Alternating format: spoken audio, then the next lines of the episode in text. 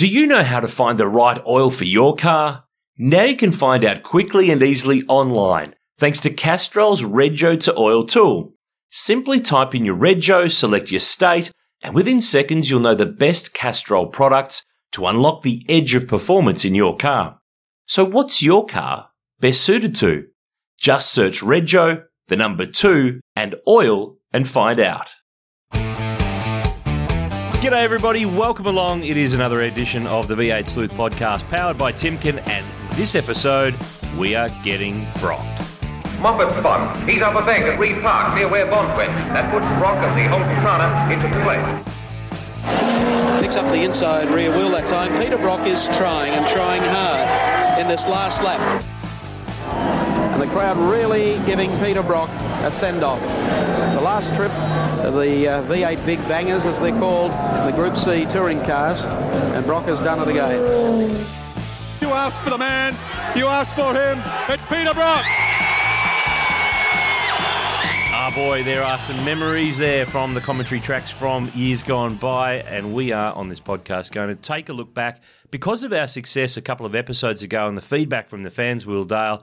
We're going to have a look today at Peter Brock's Bathurst 1000 slash 500 race winning cars what happened to them their histories we are very much bringing our magazine cars of the king that we did a few years ago to the podcast and brock he is in the news again this week Yeah, he sure is. There's a new documentary coming out on his life called Brock Over the Top. It's been directed by top Australian director Kriv Stenders, who was responsible for Red Dog. Yep.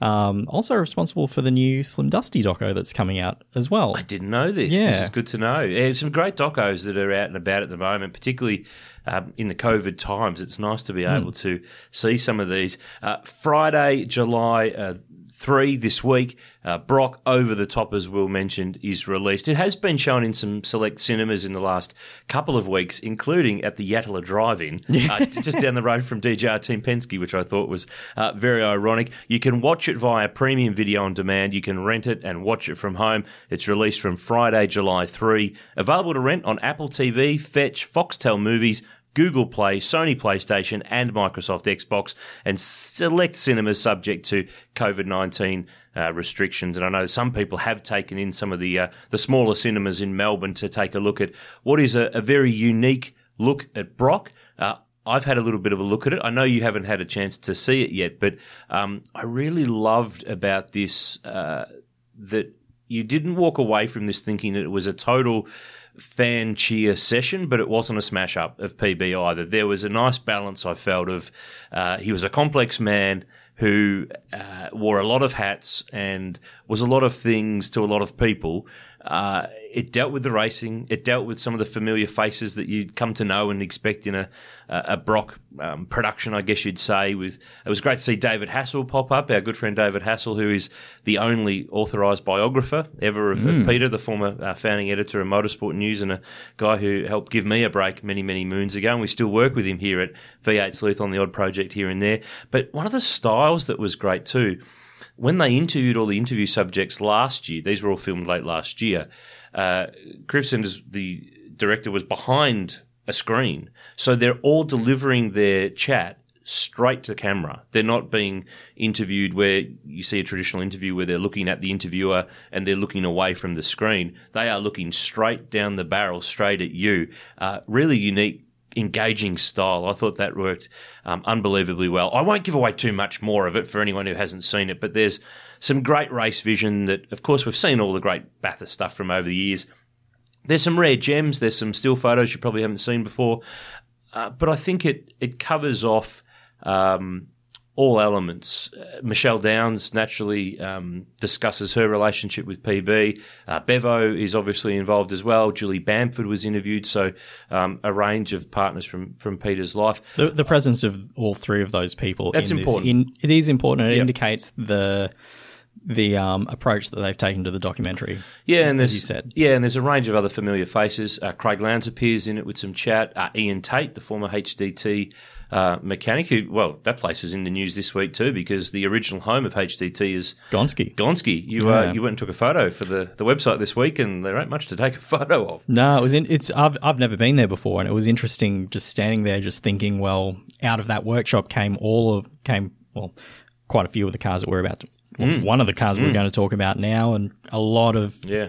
a lot of um, important race cars in Australian touring car history, Australian motorsport, and muscle car history. I keep calling it documentary, film, film documentary. It's a doco film, whichever way you want to describe it. Brockumentary, yes. It's a brockumentary, yeah. That's probably a good way to describe it. Uh, it it's a really, uh, uh, if you're not a Brock follower or a fan from over the years, I think you'd still get a lot out of it because great to see Allan Moffat does appear in it. And obviously, Alan has his health issues these days, but um, was able to uh, to do an interview last year, which was really great as well. So, uh, a range of interesting faces that pop up through it. Um, and one that pops up that I think a lot of viewers might go, oh, who's that? Hang on a sec. Phil Scott, journalist who was really heavily involved in the 80s in automotive and motorsport at the time, followed Brock really closely, went to Le Mans, I think in 84 with him as well.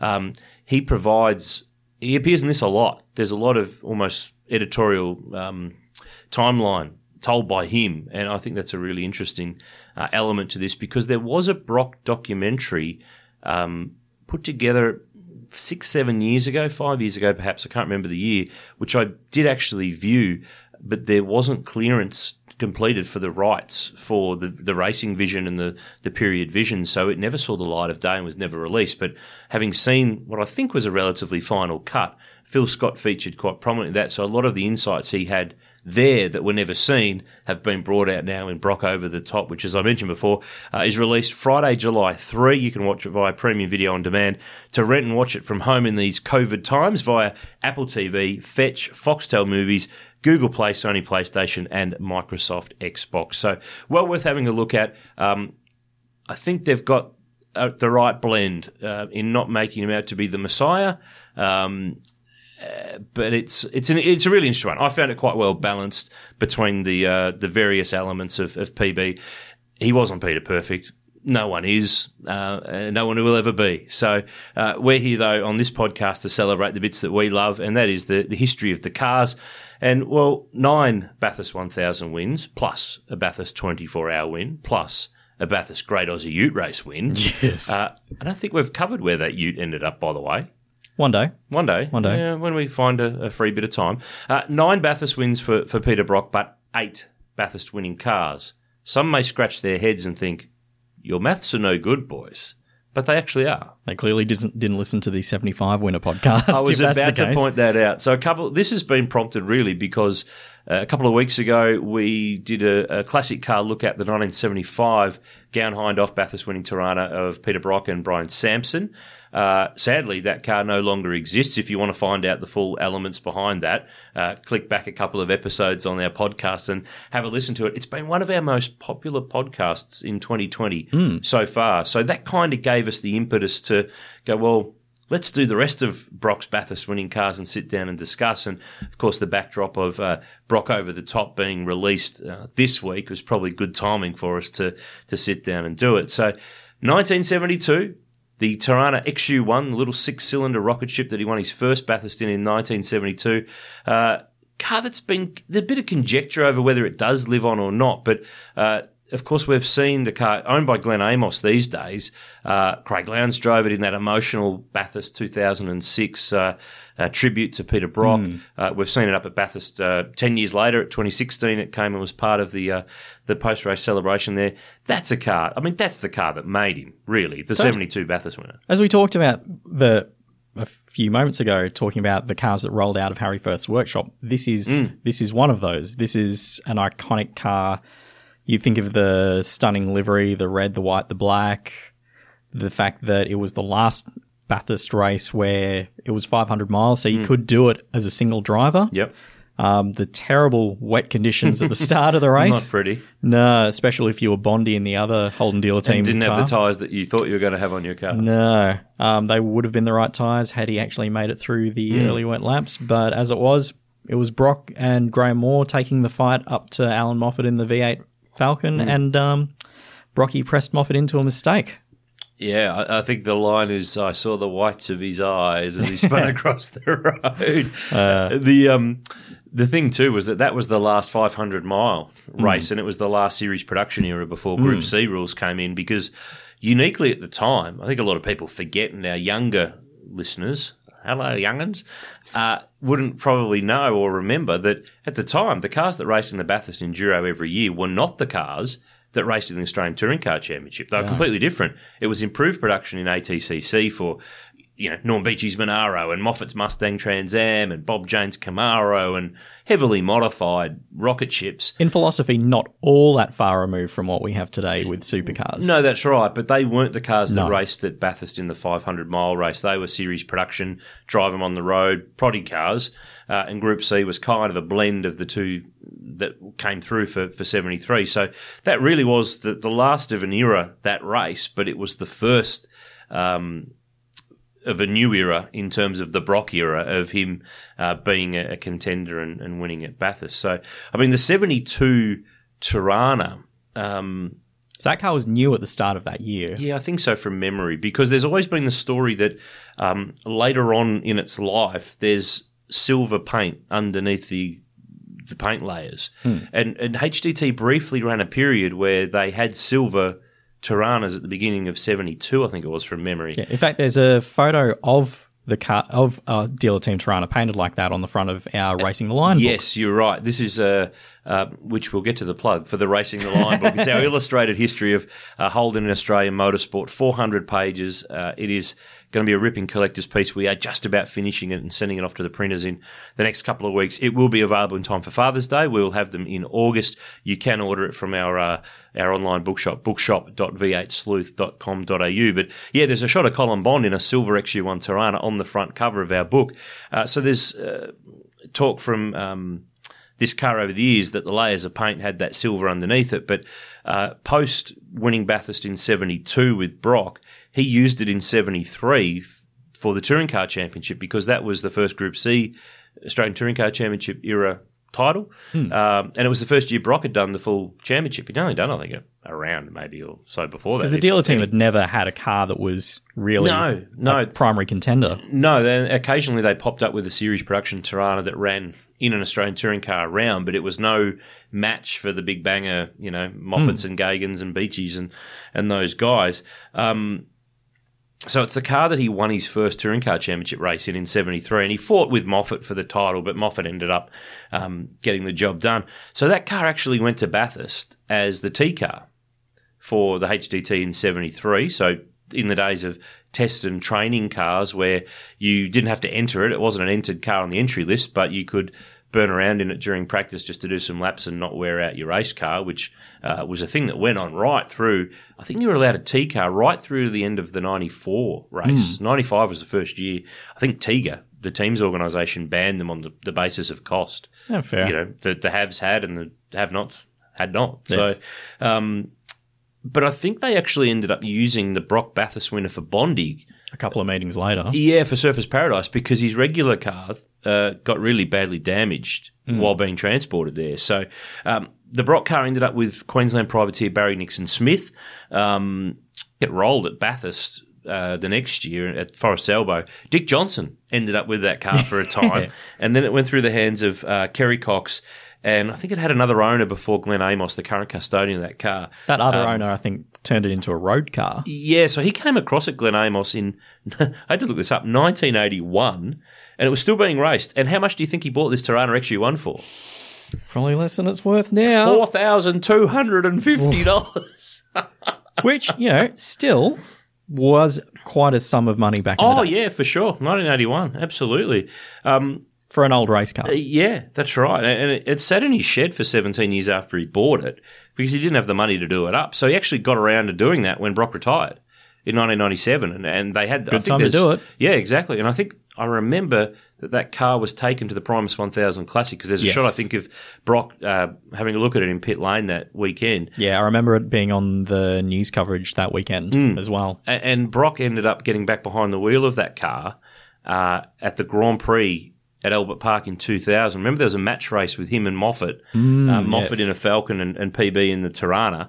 And uh, that's the Torana that Peter drove in, in that match race. So, um, and I know that there will always be people who. Uh, that's not the car. It hasn't got all the parts. Or uh, look, to the best of our knowledge, we believe that that's the car. Uh, I've never sat down and done a forensic analysis of every element of documentation that relates to it, but I haven't heard or seen anybody else that's put their hand up anywhere to say that they've got a 72 Brock Bathurst winning Torana XU1 either. But um, we're big on things that are the real deals and things that aren't are not and all that sort of stuff. But um, maybe it's a, a, case and a scenario where we will get some more time to sit down and go through some more paperwork and really analyse through things. But uh, may not sound like it, but we do actually genuinely genuinely enjoy doing yeah, that. Yeah, yeah. yeah that's right. Uh, but it's a it's a ripping car, and um, I think the standout memory of of Lowndes driving that car at Bathurst in 2006 when Yeah. he contractually he had a Ford badge on his suit. And these brands Ford and Holden for years would not give each other an inch. They wouldn't let any like even within Ford I mean this this is a story that um, probably people don't remember too much. Even within Ford things were a crap fight remember when they wheeled out the FG Falcon supercar the nitro blue prototype version race car at Sandown Ah, in yes. 2008 Yeah, yeah. so, from my memory, Lowndes was supposed to be the guy to drive it because remember he was on a Ford contract, but there was I think there was a clause in a contract somewhere where at a race meeting had to wear a Team Vodafone suit but not a Ford suit. Oh, there was yeah I can't to the exact. Basically, it was an internal Ford thing. So even within Ford, they couldn't get um, an agreement going. And of course, it didn't probably help that I think by then the news had come through that Triple Eight weren't going to be Ford supported the following year. It was around the same sort of time that that was all going yes. on. So, but the fact that um, I think it was Tom Gorman was the head of Ford Australia at the time, uh, said, "Yep, no worries." You know, there is a guy who is in Ford ads who is being paid. As it turned out, his salary for Ford was revealed in the whole court case scenario with Double O Motorsport, but he was paid a lot of money by Ford to be a Ford ambassador, and here he was driving a, a Holden around the mountain, and it could only be a situation like that with the death of, of Peter Brock that that would ever be allowed to happen. There's there's no questioning it was the right thing to do. Oh yeah, totally. Great PR thing, great for the event, and uh, you're right. It was absolutely the right thing to do. Every lap in under a minute means every second matters. Bosch Power Tools Perth Super Sprint, May 17 to 19. Book now at Ticketek. Supercars, unforgettable. Uh, 1975 was the second Peter Brock win, and uh, we covered that car off in our um, podcast a couple of editions ago. But in basic overall terms, that car sadly is no longer here anymore. But there is a ripping, uh, we've got to mention this, a ripping replica. Uh, Bob Cohen is a, a guy who owns this car. Uh, met Bob some years ago up at uh, the Muscle Car Masters at Eastern Creek or Sydney Motorsport Park as it is now. It's uh, so not only has he got the replica of the 75 winning car, but he's also done a replica of the same car when it ran the next year Yeah. in, for Gown Hindhaugh as the number four car. So he's kind of got the matching pair. When you don't have the real car, you can have replicas of the two years of that car, which I thought was really cool. And that's the car that Greg Murphy drove in the Bathurst Tribute in 06 and Mark Skaife drove it uh, in 2016 as well. So it's got a nice piece of Bathurst history all rolled in. So if you haven't heard the 75 podcast, scroll back a couple of episodes and have a bit of a listen. You'll hear the full story on how it met its untimely demise in an accident in the Apple Isle, as it were. And the mural that you can see, the half finished mural you can see of the car that's What's in, half finished about it? I think it looks good. It's cool. It. Well, it looks like it's been started and not quite finished. That might that might just be me. Maybe you're not an artiste. Yeah, well, I think there's no doubt I'm not. And what we're talking about is that there is a mural of the Gown Hindhaugh 75 Bathurst Marine Torana um, at the back of the building that Gown Hindhaugh was in in Melbourne. It- it's now a um, kitchen company, a kitchen kitchen fabrication company, um, cabinet maker, I think, Mm. as well. Uh, they've actually got murals of kitchens down down the sides of the building, but at the very back, it's and you can see this on Google Street View. Mm. You go to I think 44 Clarice Street, Box Hill, and do a bit of a spin around and have a look.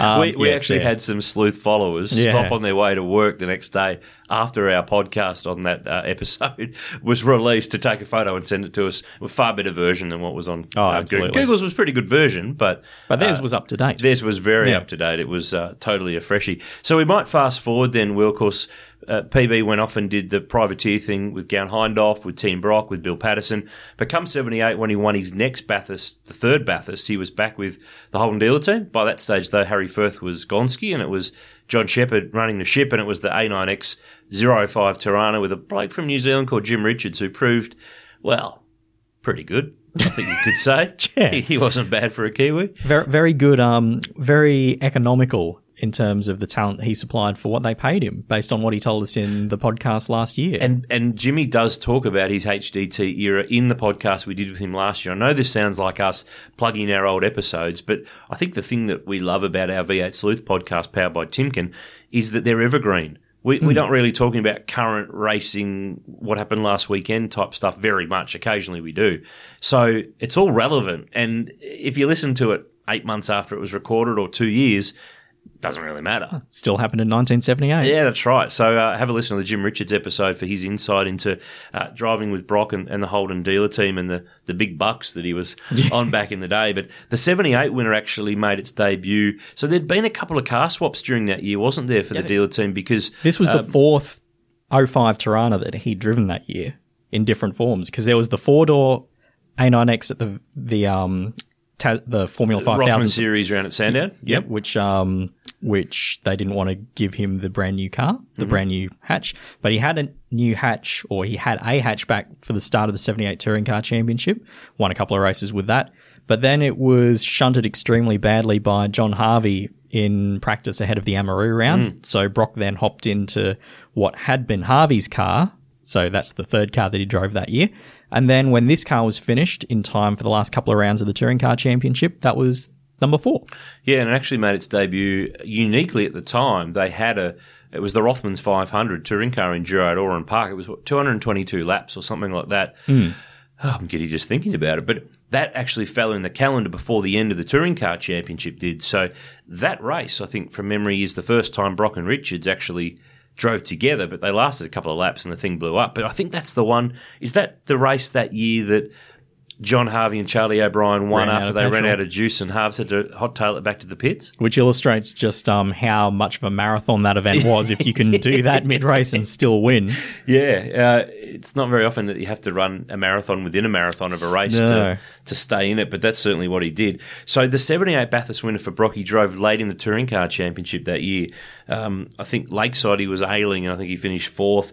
Then uniquely, they were back at Oran Park for the first round of the Endurance Championship, which was the championship of makes. So the Rothmans 500 was a big money standalone touring car race all on its own. It just wasn't a part of uh, of anything else. And then our final round of the touring car championship was at Adelaide International Raceway uh, to, to wrap the season up. So I think he finished third there, and, and Bondi's Cobra um, won that race, and that uh, gave Brock his second touring car title. And then from that there, means it this was- car is a Triple Crown winner. yeah, so it's it's it's helped him win the touring car championship. It goes on and wins the Hang 10 400 at Sandown, um, which was sort of just standard for Brock in that era. just Brock winning. I think he Sandown dominated was- on the mountain. He dominated Oh, Sandown. he, he the same dominated. Sandown Yeah. even more. He, he won seven in a row, seventy-five to eighty-one. It was ridiculous. Uh, so he wins Sandown, um, gets pole position at Bathurst in the first ever top ten shootout, Hmm. Hardy's Heroes, as it was known then. Um, and then you know they go on and win the race and uh, return the serve from Ford for the previous year. Job done. We'll get back to the podcast in just a moment, but I wanted to quickly tell you about our good friends at Timken, a world leader in bearings and mechanical power transmission products and services. Now, you might know their name and recognise their logo, but did you know that Timken bearings are used in some of the world's largest wind turbines? Some standing as tall as 260 metres, that's almost twice the height of the Sydney Harbour Bridge, and with rotors as big as 220 metres in diameter. That's almost the distance from the start line to Hell Corner at Mount Panorama. Now, these rotors turn on big shafts, and at each end is a massive Timken tapered roller bearing, the biggest one with an outside diameter of 3.425 metres. That's about three quarters the length of a supercar race car. The bearings have to be perfectly reliable in withstanding massive loads and in extreme conditions like in the North Sea, where a single turbine is expected to produce enough renewable sourced energy to power 16,000 European homes year round. We'll bring you some more cool facts about Timken in each episode of the V8 Sleuth podcast this year. Now, it's back to the podcast. The 78 car carried them into 79, but it was given to John Harvey to drive. And he won the touring car round at Symmons Plains in the 78 Bathurst winning car. So it kept on winning even after Brock wasn't driving it anymore. Um, second at Sandown in the Enduro for Slug, 1 2 again with, with Brock. Um, and then huge crash. Ron Harrop, his co-driver, um, turn two, Griffin's Bend, no brakes, into the concrete wall, over the concrete wall, Landed in the paddock. and landed in the paddock. Uh, needed to buy a ticket to get back in. Uh, that was how far it went. And I think Lucky not to be hurt, to be perfectly honest. very lucky. Ronnie was very lucky to get out of that one.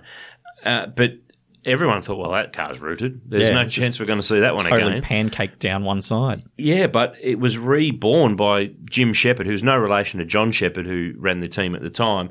And they slowly brought it back to life, and it raced again in 1980 as a sports sedan, actually. So but with yeah. Harvey driving in the Marlboro HDT livery. With the number 25 on the side, which I don't think it raced in its Group C, group C period. no, it so if you see photos of it, 76. Yeah. So if you see photos of a Holden dealer team, Marlboro Torana getting around with a 25 at Sandown or Calder, it's yeah, it's not Yeah, a fake. It's that's it's a real right. deal. And Calder was the Australian Grand Prix meeting, the one that Alan Jones famously won in the Williams, and, and hmm. John Harvey drove this car in the this uh, sports sedan uh, supporting races. So it, it ended up going through a range of private owners, and I think there was there's plenty of people out there who had the opportunity to buy this car back in the day for 40, 45 grand, but um, elected to put the money into their business or their education, or uh, didn't manage to go and convince the bank to loan them the money of what now would be A significant a investment. significantly more than forty five thousand dollar race car. Yeah. Um, but the other great part of that car too is that it's ended up in the Bowden's collection. Of course, um, David Bowden and his boys Chris and Dan have got an amazing collection up on the Sunshine Coast. But they took that car to Goodwood, which was really cool. Uh, 2007, I think it was from memory.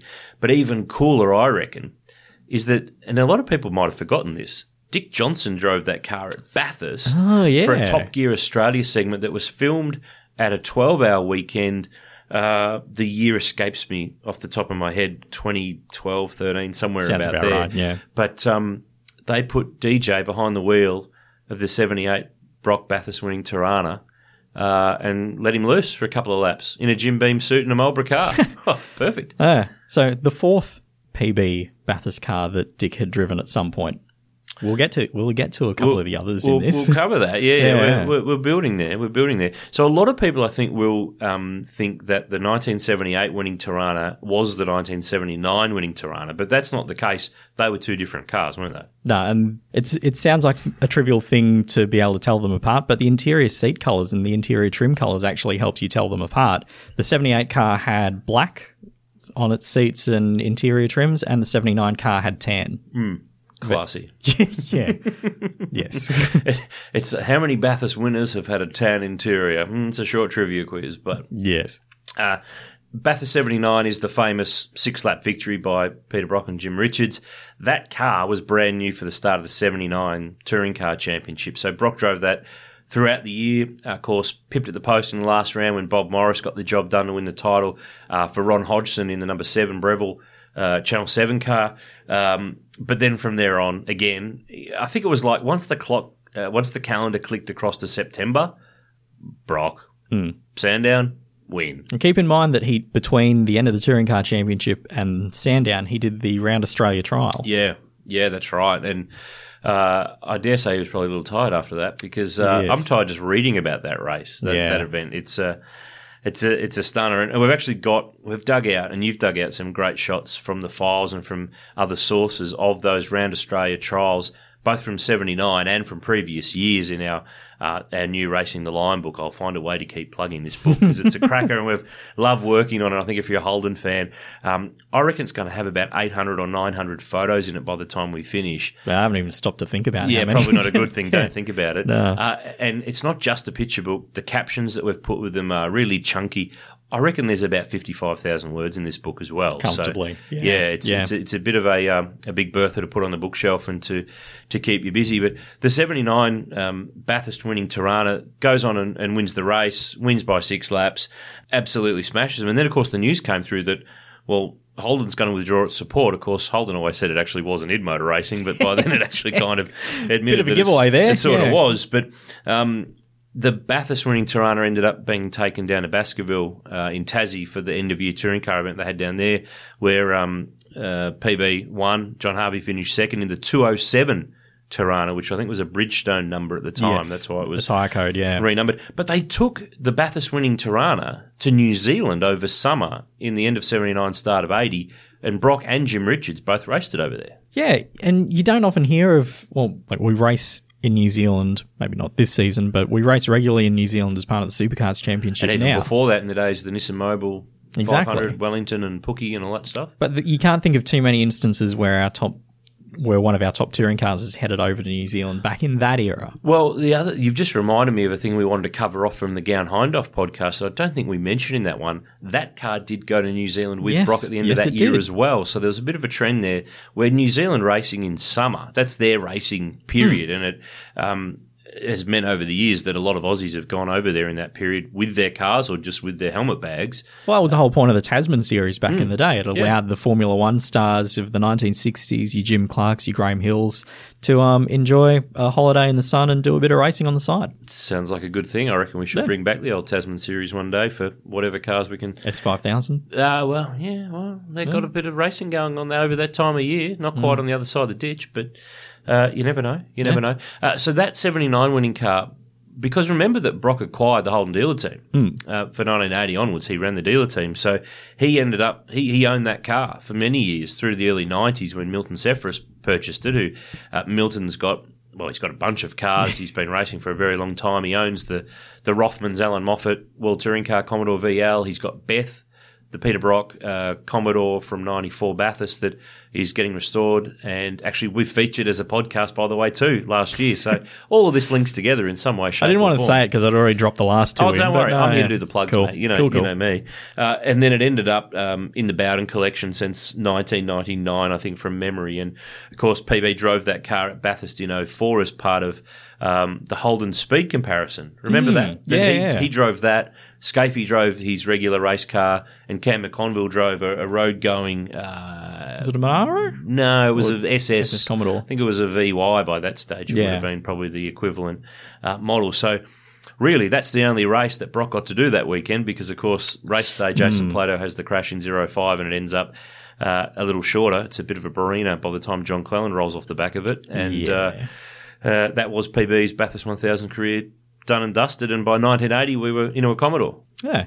And whilst it wasn't the dominant victory of 78 or 79, it was still a very impressive win because that car had lost a lap early in the race after it hit a Gemini and did a bit of damage. And Brock had to haul his way back up through the field to actually take, oh, and Jim Richards, of course, to take the victory. Yeah, and that was a unique one in that Jim was in the car at the end of the race. That's the only time I think in all of the Brock wins that he wasn't in the car at the end. Because Brock So- had used up all his driving time getting the car back up through the field. And Yeah, And, and you know, yes, he fought back, and yes, he had to come from pretty much a lap behind because remember he rejoined the race just in front of Dick Johnson. Oh no, just behind Just Dick behind, Johnson, yes. who uh, on that lap hit the rock.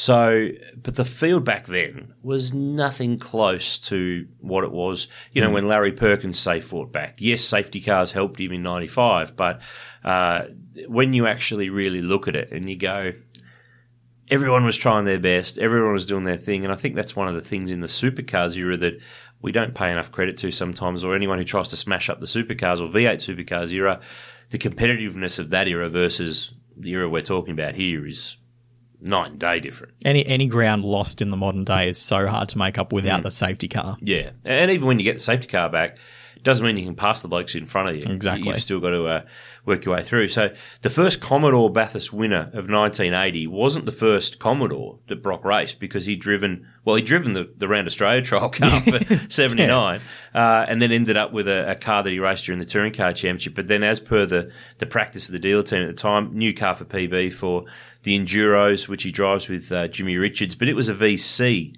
that won Bathurst. Many people say it was a VB, but the Touring Car Championship car had been a VB, but the VC had come out in time and um, was um, the model that they ran at Bathurst with the, the boot lid rear spoiler and um, Which the spoiler was a late addition. Like that was that was ratified between Sandown and Bathurst. Yeah, it, wasn't on the car for Sandown. So uh, it was for Bathurst. As you said, goes on, wins the race. I think he runs that car at Calder at the Australian Grand Prix meeting as well.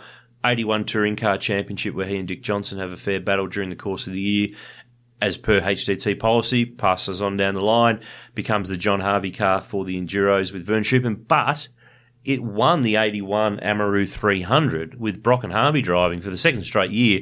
They won the Amaroo Enduro. That's the only time that they ever paired up together, and they won both times. That's remarkable. All the years that they raced together, Hmm. and yeah, never actually. Yeah, It's kind of like um, you know Brock and Lowndes. Everyone remembers them as teammates, but they never raced together. yeah. Brock and Harvey did it a handful of times, and it worked. Um, both of those times in those two years at Amaroo. So that car ended up with Jim Keogh, privateer. Do you remember the Toshiba car?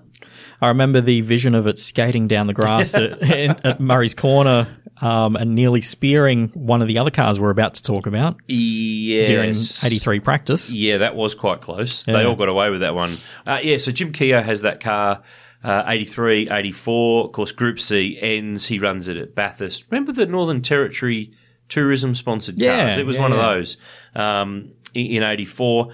And then um, went through a few different hands. It was going to be converted into a Group A car by a, a handful of different people, and, and it didn't actually end up happening.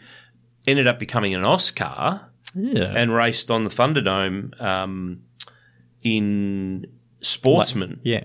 after Auscar. So did Auscar for a few years. Uh, Sportsman was a category for the superseded Auscars, the VL Commodores yeah, and the V- XF VL Falcons era, and that sort of era.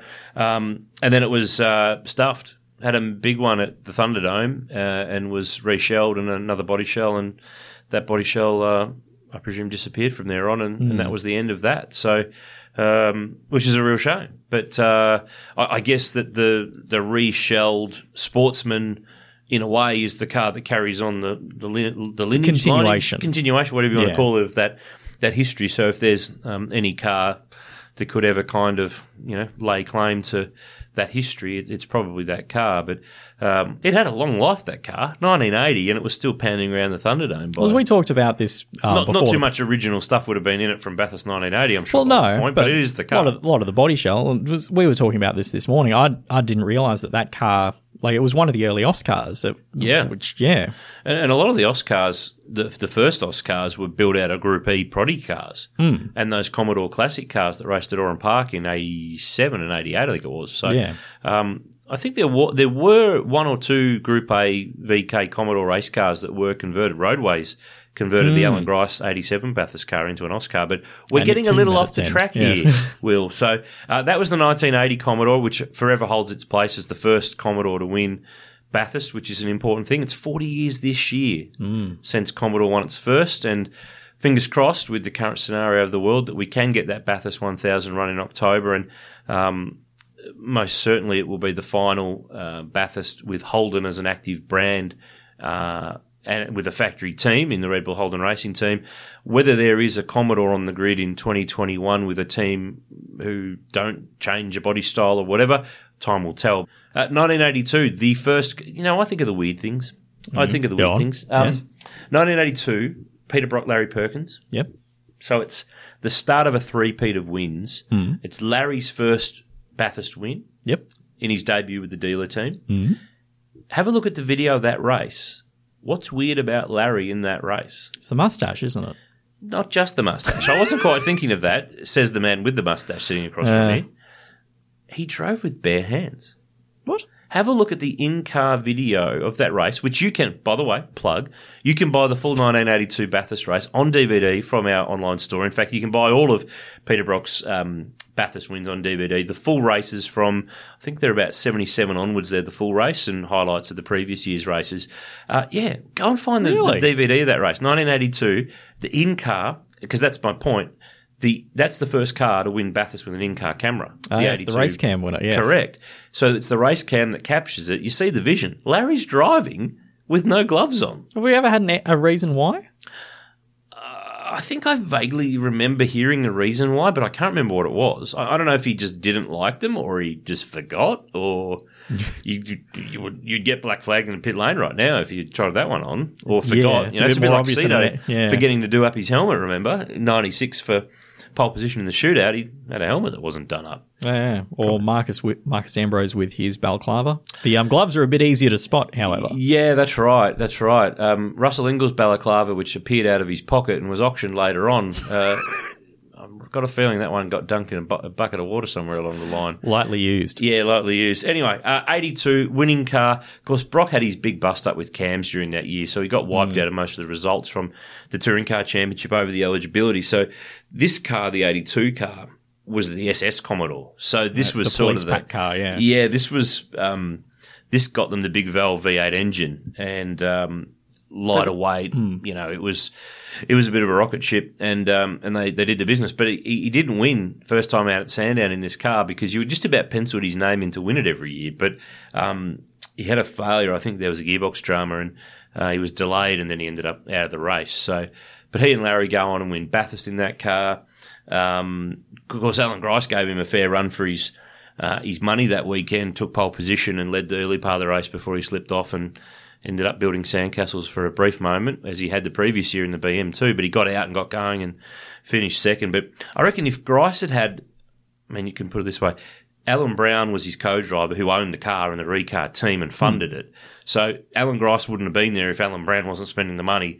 But if Allan Grice had had, and Browne by his own admission wasn't a, you know, he couldn't go blow for blow with Brock and Perkins, but he could hold his end up as a pretty good amateur. Yeah. Uh, but if Grice had had a, an equal or near equal co-driver, imagine the fight that would have been had that day Yeah, between true. he and whoever his mystery man could have been, and Brock and Perkins. That would have been a stunner. It really would have. But then you think forward a couple of years, and again, going slightly off topic, Grice won the 86 race with Graham Bailey, another driver who probably wasn't at the level of a Brock or. Perkins, He but funded it.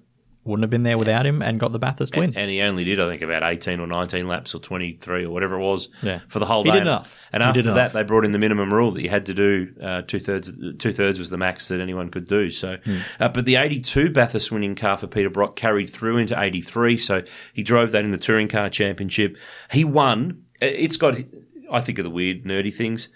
Do you know where I'm going with this? this is Lakeside you're going, No. Oh, really? Okay. Adelaide International Raceway. Oh. It won the closest ever finish in Australian touring car slash supercars championship history in 1983 at AIR, where Brock beat Allan Moffat by the margin of 0.0 seconds. How is that possible?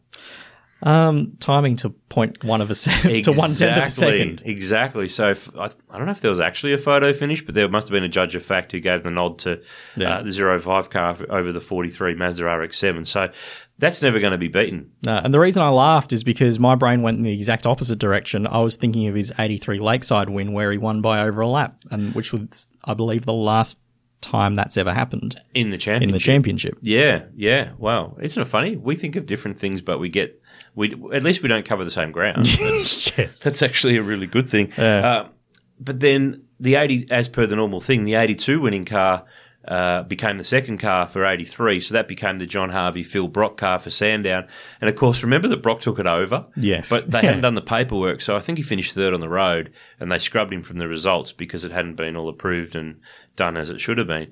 So Learned the lesson. yeah, learnt the lesson, got it right, filled out all the, the names on the entry list and the entry form for Bathurst, and of course zero five goes bang within what seven eight laps, and uh, PB and LP take over uh, twenty five, the special mild car as it was, and uh, go on and win. And John Harvey gets his first Bathurst win because he did the first stint, and of course Phil Brock famously was left out, and and Phil is in the Brock over the top um, docu movie, documentary, whatever you want to call it, uh, that is out um, this Friday, and, and 83 is is covered there, and he also just ta- uh, discusses, I should say. Um, when he left the dealer team as well, and how he felt with uh, his relationship with Peter when um, there'd been a, road accident and, and alcohol had, had been involved too. So um, I think he felt a little uh, let down by his, his brother there, and I guess on the other side, his brother was a drink driving, you know, advocate. He carried zero five, so having a business that had a connection to, to something like that had occurred was all very tricky for everybody involved. So, uh, just covering off on the Brock over the top movie for a sec too. Um, there are those little elements that we've probably all heard elements of Phil Brock being left out of 83, and there's other elements of other people that we've heard, but probably heard some quotes from some people that we haven't heard before and some insight. And uh, yeah, I think there's going to be a bit for everybody to um, to get out of having a look at this new Brock over the top. Um, I keep going to say movie documentary. I'm not sure which one you call it, but let's stick with the Brockumentary because I think that's probably the most accurate title. Now, that car winning the 83 Great Race becomes the first car in history to win two Bathurst 1000s, which makes it, in the history books, first to do it, one of only two cars to ever do that because Mark Skaife's Golden Child achieved it in 2001 and 2002. Last race for that car was not long after that for the dealer team. Larry Perkins raced it at Calder. Mm. Australian Grand Prix at the time run by Bob Jane uh, with Formula Pacific cars, but there was a Group A, uh, sorry, Group C touring car race support. The Berri fruit juice Yes, trophy. yes, you went where I thought, yeah. Yeah. Berri fruit juice uh, cup, I think it might have been, or trophy. Uh, but it featured, which was totally unique to the time. You wouldn't batter an eyelid at it now. A compulsory pit stop. Yeah, I had a tyre change. I had no idea about this until we went back doing the research for the Racing the Lion book, and I went back and watched the race, and um, yeah, compulsory pit stop, and because Calder's pit lane facilities weren't exactly conducive to yeah. the entire field Very- potentially this is when it was on once. the infield. Yeah. Uh, so there was a window in which each a window each car was given, which was different for each car, um, in which they could have their pit stop. And of course, these days, the first thing that would spring to mind is what if there's a safety car? We'll be screwed if we have to pit on lap 15, not lap 13, like those guys can. Could No you imagine the world war in pit lane? Oh, yes. If you got nominated, what lap you're going to take your pit stop on? Yeah. Oh, They'd be boy. asking for a compulsory safety car.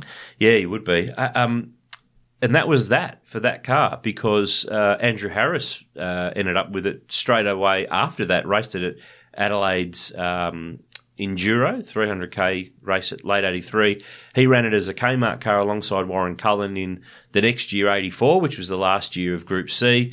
Um, it ended up with uh, Queensland touring car privateer Wayne Clift. which is where, as I referenced earlier, Dick Johnson driving one of Brock's Ah, Bathurst yes, cars. yes. I wanted you to cover this on. So at the end of 1989, Lakeside's final race meeting of the year was promoted as a celebration of Dick Johnson. He'd just come off winning the Bathurst 1000. He'd won back-to-back touring car titles, and the whole goal of it was he was going to use the Bathurst winning Sierra to reset the lap record.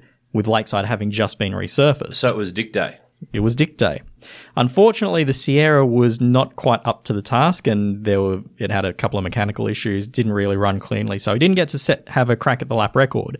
But what he did do was he had a run around in the Greens-Tuf XE 84 Australian Touring Car Championship winner, and he had a drive of this car, the 82 slash 83 Bathurst 1000 winning Commodore. So he got a ride, remember, in the 05 car from 83 Yes, after he put his car in the trees. So we're actually finding that Dick did end up in a lot of Brock cars over the years. It's funny, and then you think about the fact that they were at their um their national service together, Yeah. like forty meters apart, Yeah. Um, and didn't know. yeah. It's remarkable. Figured it out years Yeah. later, which um, is amazing. Uh, Wayne Clift had that car for, for some time, and it ended up, and I think it was when Dick drove it, even in the late 80s. So Hmm. it had a hybrid scenario going on. It had the 82 livery, but with the 83 bodywork, because the, Yeah. the bodywork in 83 was um, more pronounced flaring and the, the deeper um, scalloped rear spoiler and. Um, and of course, it had a different livery. Yeah. It was a, it was a white car, predominantly in '83. So, and then of course that car became uh, part of the Peter Champion collection over the journey. Uh, he took it to Goodwood. So another of the Brock cars that's been to Goodwood over the years and had a run. He dinged it as well, poor PC. but uh, uh, he had a ball uh, running with that car. Of course, it ended up in the um, Dreamworld display with all of the Brock cars from Peter's collection Yeah. over the years and ended up in that uh, Brock auction a couple of years ago now. Yeah. So, uh, yeah, that, that's a unique, special car. And uh, two-time Bathurst winning Brock car. Mm, yeah, I wouldn't mind having that one. That would be pretty handy, and I reckon that's worth a pretty penny. But the question I always have thought is, if you owned it, which would you restore it to, eighty-two or eighty-three? See, I personally would go eighty three on the assumption that again you'd need to do your research, but on the assumption that the car is in that 83, 84 spec, it's a bit more original if you just keep those elements and then just return the livery back to what it was Well, in 83. The other thing was that Harris had a big shunt in that car at Sandown at the start of '84. There was a pile up at the first corner of the touring car round where he, his teammate Warren Cullen, and the Mazda of Peter McLeod all ended up bouncing off the Armcos, and it severely damaged the front end of that car. So I've got a funny feeling they ended up having to virtually rebuild the front of that car. So, Okay. like personally, I'd go 82, hmm. But simply because 80. But I guess it depends on who you are and what floats your boat. And It's then the old course, saying, they're only original ones. well, and then what costs more money to, to, to do more work to Then put it back to finding the 82? bits yeah, and- yeah. exactly, exactly. So, I mean, look. Unfortunately, it it's not our pro- problem. exactly. It would be a very, very good problem to have, Yeah. uh, but it isn't our problem to have. So, um, good luck to those whose problem that it, it indeed is. And I don't think that's much of a, if that's a problem, uh, then it's not that big a problem, really. Yeah. Um, there's bigger problems going on in the world than figuring out which uh, year to restore your Bathurst Brock Commodore to at the moment. So. Which brings us neatly to the 1984 Bathurst winning Commodores. The Big Bangers. A- And I think that's the. There's a lot of things in motorsport where you just say a word or a term and people know what you're talking about. Godzilla, yep. you know what? Nissan GTR, yes. Yep, totally. Big Bangers is another one of those. Straight away, it's the Dayglow 84 VK Group C Commodores of the Marlborough Holden dealer team that won Bathurst with a 1 2 finish in 84. Of course, they won the Sandown 500. I think a lot of, I read it in a lot of places that they were undefeated. Not the case. No, they No. were three out of four. They won three enduros, Hmm. but Brock and Harvey were beaten by George Fury at the Calder Australian Grand Prix support race uh, to round out 1984. So the Brock car won Sandown with he and Larry Perkins, won Bathurst with he and Larry. PB drove it to win the Surfers 300 Enduro uh, up in Queensland, and then finished second to, to Fury in the Nissan. Hey, and cool. uh, I mean, this is we're jumping aside, but the Nissan Bluebird is being released as a model car for the first time in 118th scale by our our old mates at Authentic Collectibles, and we do do with um, our friends at Motor Focus and model car podcast that we've actually started up in the last couple of weeks. Which, if you're not listening or subscribing, go and search for it. It's the Motor Focus Model Podcast, uh, and the 1984 Fury pulsating Bathurst Bluebirds being produced by Authentic. Uh, which is going to be cool. People have lost their minds that that car's being made. I That's right. That's never that's never appeared in 118th scale before. No, It's- no. Yeah, I'm Yeah. really excited about it. Yeah, really cool. Um, so the 84 car is so special because it's so unique. It raced so briefly. It is known by its name, hmm. the Big Bangers. Yeah. like those two cars that were the sister cars, and then they're done. Like, The, the, the concept of building a brand new car for Bathurst wasn't new, but that the rules were changing at the end of the year, and everyone knew they were changing. It's In a fact, they big thing two. to go and build two brand new cars that then virtually are, you're going to have to start all over again the next year. Which I think they were under pressure to race the VK, which was the newest model Commodore. Hmm. And on the in terms of a road car, yeah. exactly. And of course, they were the only team to turn out two VKs. But they they, were weren't the the only- factory team. They weren't the only team to have VK. No. Um Warren Cullen had a VK, and Alan, Alan Grice, the Roadways team with Steve Harrington, had well, had, they had one of both, didn't they? They had a VK Yeah, and a for each way VH. Bet. they had the the um the backup car that they were both entered in, and they withdrew it early in the race. So uh, the '84 cars, of course, are, um, there's a lot of conjecture. There's a lot of discussion. Uh, what, where, why, and how. Uh, look, I, I respect everybody's opinion equally. Uh, everyone's entitled to what they think. I think, and I believe from everything I've read and seen, the people I've spoken to, the research that I've done, uh, that the Bathurst winning 1984 car, I will go on the record here and now, uh, is at the National Motor Racing Museum at Bathurst. Always has been and always will be. Albeit it's not exactly as it was when it raced because it has a different engine in it. Um, when it was donated to the museum the following year, I think there were a lot of the racing bits that were pulled out of it. It turned up and they went, "Hang on a minute here, this is a bit standard." So it went back to uh, to Melbourne and had some more bits put in it. And I think over the years, a uh, an ex Peter Jansen Tate built engine was acquired to put in that car. So. Um, but looking at the photo, and I'm not going to turn this into a debate over which is the real car or not. Please think- don't add us. No, no, I I think the thing is that people forget too that um, those two cars, of course, the other car ended up going to Perth, then to John Cleland in the UK, had a really long racing life over there, had a few hits, had to be fully rebuilt virtually. Beautiful restoration job when Peter Champion got it. It's an ace car. Um, whatever's 05, whatever's 25, uh, park that to the side. They're both beautiful cars. One in its very original bodywork state and the like, the other in a beautiful restoration. Uh, my personal, you know, and I've written it in Muscle Car Magazine, so there's nothing that I haven't kind of put in print or said anywhere that I feel um, is look at the period photos, look at the marks on the, the paint chips and uh, all of those elements. Um, and really, there wasn't an issue for so many years that no one ever thought or said anything any different than the 05 car was in uh, the museum. And, and John Farrell himself, who, who got the 25 car, he raced it as car 52, not car 50. Um, and he was always of the view, and he was he spoke to Muscle Car when we did the story.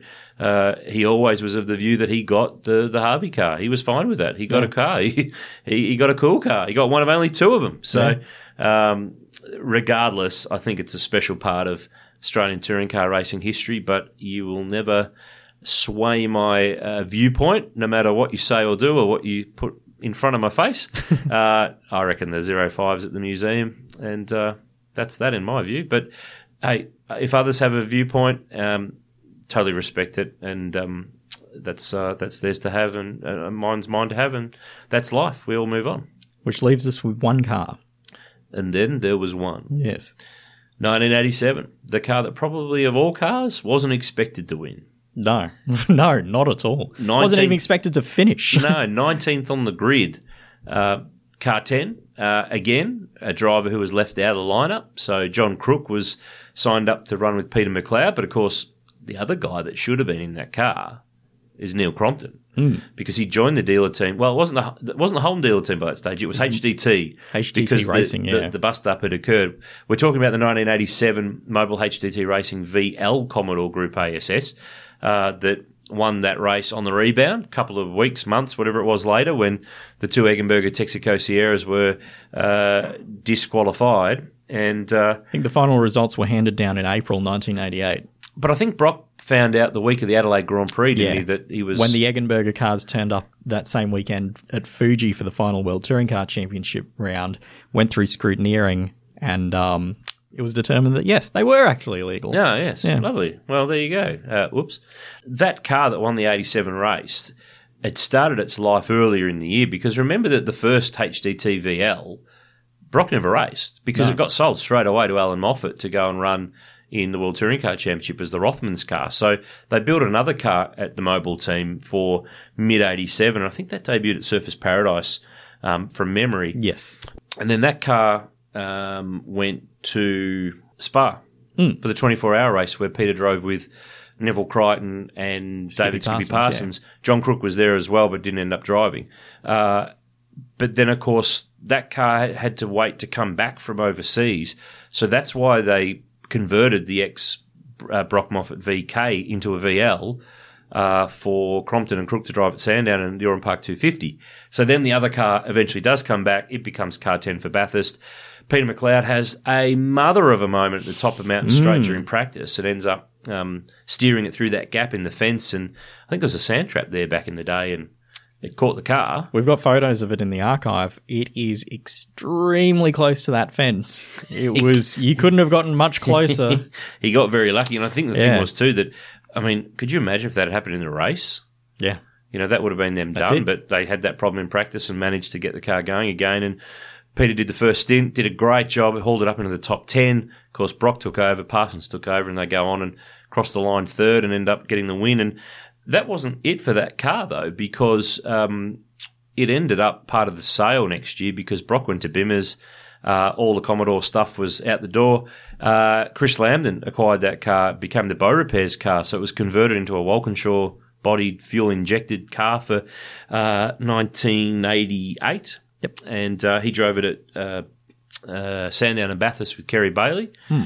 And then he, because Chris is one of the people who gave me one of my first jobs in racing, there's two stories that I always talk about with Chris. Yes. Uh, and of course, Chris these days runs S5000. One is um, how he was forced to sell his Bow Repairs Nissan Skyline HR31 for virtually $2.50 because at the time, an ex Group A car um, wasn't really Wasn't worth pulling many quids, Yeah. uh, and that in more recent years it's worth you know a couple of hundred thousand dollars now. So I'd like to review on that one. The other one is though that he crashed this Bow Repairs car at Oran Park in '89 at the touring car round and pancaked in the back of it, which wasn't a good look, just quietly. No. So they actually ended up with another car that became the Bow Repairs car after that, before he went to the Skyline. So through all that, he'd become good mates with Bob Jones, who actually took over and acquired and bought the car, the Bow Repairs car, and became the car owner. So over time, that mobile crashed chassis that had been crashed at Oran Park was repaired and um, been on sold through some club enthusiasts. Actually, I remember I was at Calder. My dad. This is well. This is this. No, this is not sidetracking. This is part of the car's Yeah, history. yeah. 1995, the Peter Brock Classic was held at Calder Park uh, under lights on a Saturday night. Yep. The following day, there was another event at Calder Park. It was a club sprint meeting for the HDT HSV Owners Club of Melbourne, who invited other car clubs from around the state, and one of them was a Ballarat Light Car Club.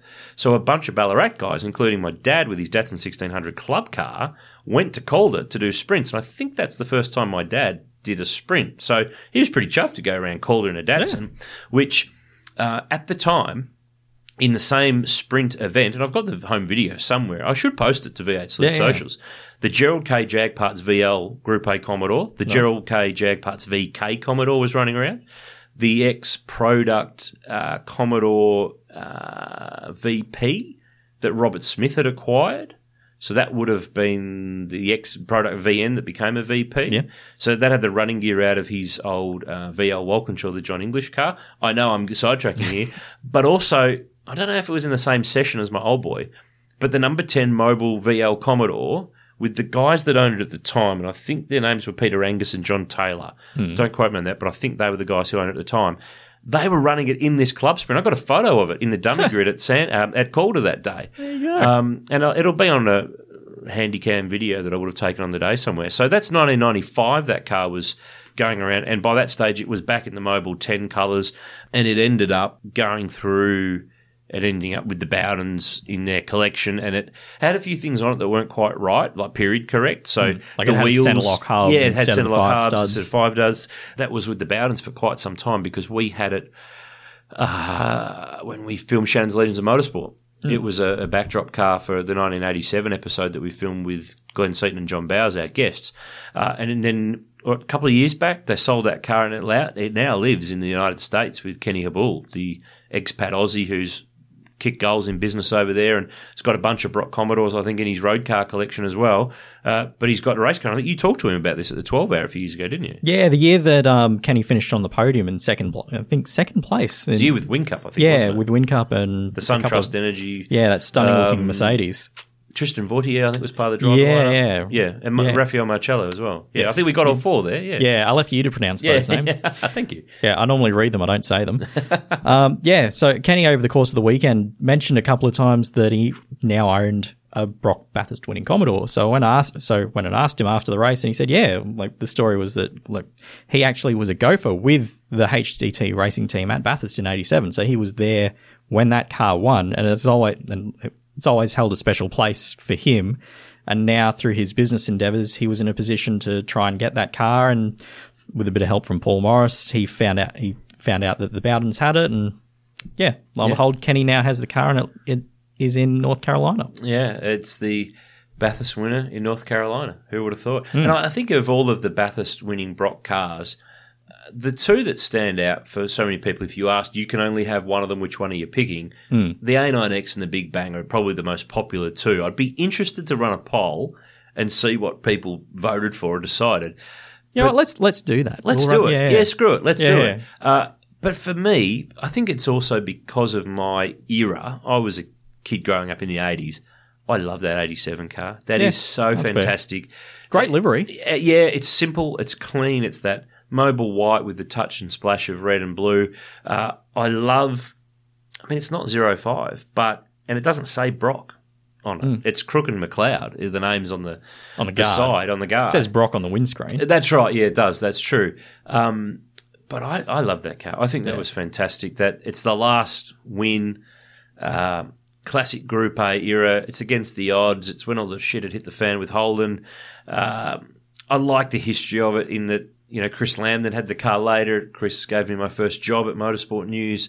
So there's a few nice tie-ins, and I reckon that's the car I'd have. Yeah, if I had to, if yeah, good problem to have if you could ever have the problem of trying to pick. But Yeah. uh, for what it's worth, that's the car that I'd uh, I'd really like. Uh, let's not forget too that there was another Brock Bathurst winner, the 24-hour winning Monaro, which whenever we do anything with the Monaros, it really gets people's attention. People Yeah. love those cars in those races. 24-hour 2003 winning car, the red Monaro, which GRM ran. It was, of course, Ross Palmer funded, and uh, he was the visionary behind Procar Australia and the Nations Cup. And, uh, of course, Holden saw the opportunity to go, oh, we could put a Monaro in this, and Against all these exotic brands, the Ferraris, the Yep. Lamborghinis. Porsches and Vipers and all And that sort of stuff, and a Holden. And Yeah. uh, it was a fair weapon of a machine. And, and that uh, 24 hour winning car uh, is in a private collection. Um, I think it's it's spending some time at the National Motor Racing Museum in uh, recent months. It came out to go down to Phillip Island Historics at the start of the year, where Greg Murphy was reunited with the car because he drove with PB, Todd Kelly, and Jason Bright. So And Murph drove it over the line. Yeah, holding he off did. a Yeah. very, very fired up Garth Tander. Yeah, when that famous radio call comes through of uh, eight minutes to go from Gary Rogers, you're free to race, and Murph says, "You what?" Yeah. Uh, He got the win in the end, but he's probably never forgiven Gary Rogers ever since. Uh, bit of a heart attack. Don't want to hear that. No, no, no, no. So I guess uh, that is the last Brock Bathurst winning car, Will albeit the 24 hour. The Monaro, uh, one of only uh, three built in the era Nations Cup cars. There was a the yellow one, the red one, and another red one. Team Brock pull right car that came along for the last year of, of Nations Cup that was up for auction. I think with uh, Grays Online earlier in the year. So um, not many of those cars floating around. So uh, great chance for us to go down memory lane and talk about. I mean, we love talking about old race cars. Uh, I love talking about Brock cars. I love talking about the history of all this stuff. And there's probably a whole pile of things on each of the cars that we haven't covered or that we've left out or that we've forgotten. We, we can't fit it all in, but um, a chance for us to pick up on the last episode of a few episodes ago talking about the 75 winning car and, and flesh out a bit more of the detail and some of the stories and some of the, the points of history about um, some of the others. So pertinent time, of course, too, with Brock over the top, the Brockumentary, uh, which is uh, out now. Well, out from Friday, July three, or whenever you're listening to this. Uh, available to rent via Apple TV, Fetch, Foxtel Movies, Google Play, Sony PlayStation, and Microsoft Xbox, and selected cinemas. Uh, keep an eye on your local guides around the place, subject to COVID nineteen restrictions and the like. So. Uh, let me know what you think of it in our next podcast when you do finally get a chance to having a squiz. Uh, we're going to do some more Q and A's in upcoming weeks. We're going to have a look at some more classic cars as well. Uh, I've got a few chats lined up, a few people that I haven't quite got locked in for times yet, but they've said they're keen to do a podcast sit down. Um, one of them is a V8 supercar racer of the late '90s that probably has a pretty high profile. Was part of a Larry Perkins team. That's your last clue. Yep. Yes. Yep. Not giving you any No, more no. that.